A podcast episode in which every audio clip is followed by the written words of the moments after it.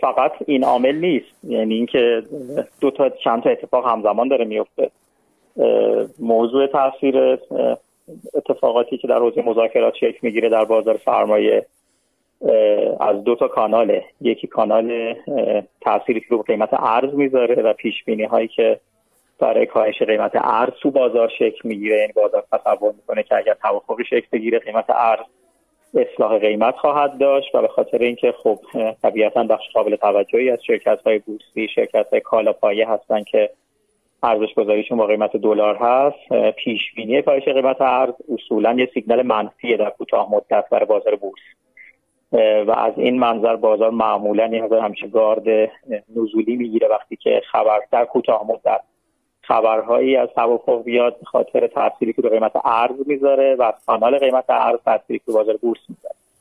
اگر توافق هسته ای اتفاق بیفتد به معنی واقعی چون که ما در یک شرایط همچنان مذاکره برای مذاکره هستیم دیگه.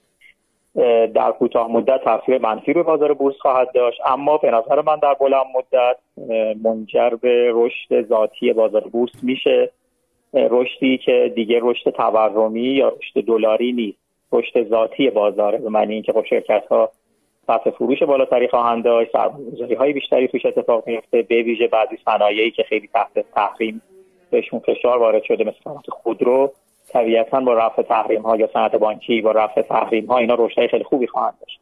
برای همین ارتباط بین بازار سرمایه و بازار و مذاکرات و توافق به نظر من اینه که در کوتاه مدت به واسطه کاهش ارزش دلار ممکنه که بازار یک روند کاهشی داشته باشه. ولی اگر واقعا یک توافقی اتفاق بیفته که منجر به رفع تحریم های ثانویه بشه و عملا یه مقداری فضای اقتصاد ایران باز بشه در بلند مدت بازار استقبال خواهد کرد و منجر به رشد توسعه ذاتی بازار نه رشد تورمی خواهد شد. این اتفاقی هم که الان داره میفته بخش زیادیش به خاطر این سیاست های عجیب قیمت گذاری دستوری بر روی کامودیتی ها و مواد اولیه است که حالا این دولت داره در پیش می‌گیره از جمله قیمت سیمان قیمت پولاد و این اتفاق و این اشتباهی که همه دولت ها یک دوره مرتکب میشن و اونم این که تصور می‌کنن با دستور و با بخشنامه می‌توانن قیمت ها را نگه دارن یا کاهش بدن و بازار الان کاملا داره لطمه می‌بینه از این موضوع قیمت گذاری های دستوری. چون قیمت گذاری دستوری خب مشخصا یک سیاست اشتباه. بازار باید در یک نظام عرضه و تقاضا در یک نقطه تعادلی قیمت رو تعیین بکنه نه اینکه دولت با بخشنامه قیمت تعیین بکنه. اون چیزی که الان بیشتر داره رو بازار تاثیر می‌ذاره به نظر من این موضوع قیمت گذاری های دستوری و این سیاست های دخالتی در حوزه تنظیم قیمته و اون داستان ارزم حداقل میشه گفت بازار الان انتظار قیمت های دلار بالا رو نداره. برای همین دلاری رشد قابل توجه نخواهد داشت. این دوتا رو هم افتاده که الان حالا بازار یکی دو روز حداقل یه اصلاح قیمت جدی داشته. سیمان و فولاد افتاده. طبیعتا وزارت صنایع جدید. این هر وزارت صنایعی که تو ایران میاد هر وزیری که میاد اولش برای اینکه حالا خودی نشان بدهد طبیعتا تلاش می‌کنه که با مکانیزم هایی که دارن قیمت ها رو کاهش بدن. وگرنه قیمت طبیعتا تو فضای عرضه و تقاضا در بورس کالا باید تعیین بشه.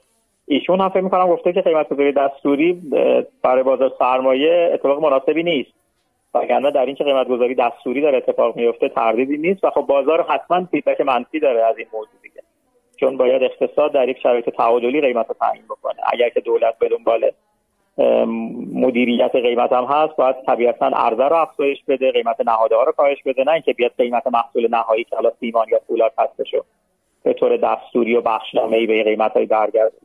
این موضوع الان روی بازار سرمایه یک فشار منفی داره. موضوع اینکه انتظار افزایش قیمت ارز یه مقداری کاهش پیدا کرده یا ما تو اقتصادش میگیم تورم انتظاری دلار. یه مقداری متوقف شده به خاطر حالا همین توافق نصف ای که با آژانس شده آژانس هسته شده. اون هم باعث هم شده که رشد دلاریش هم متوقف بشه و برای همین داره الان یک رفتار ایستا رو تو این محدوده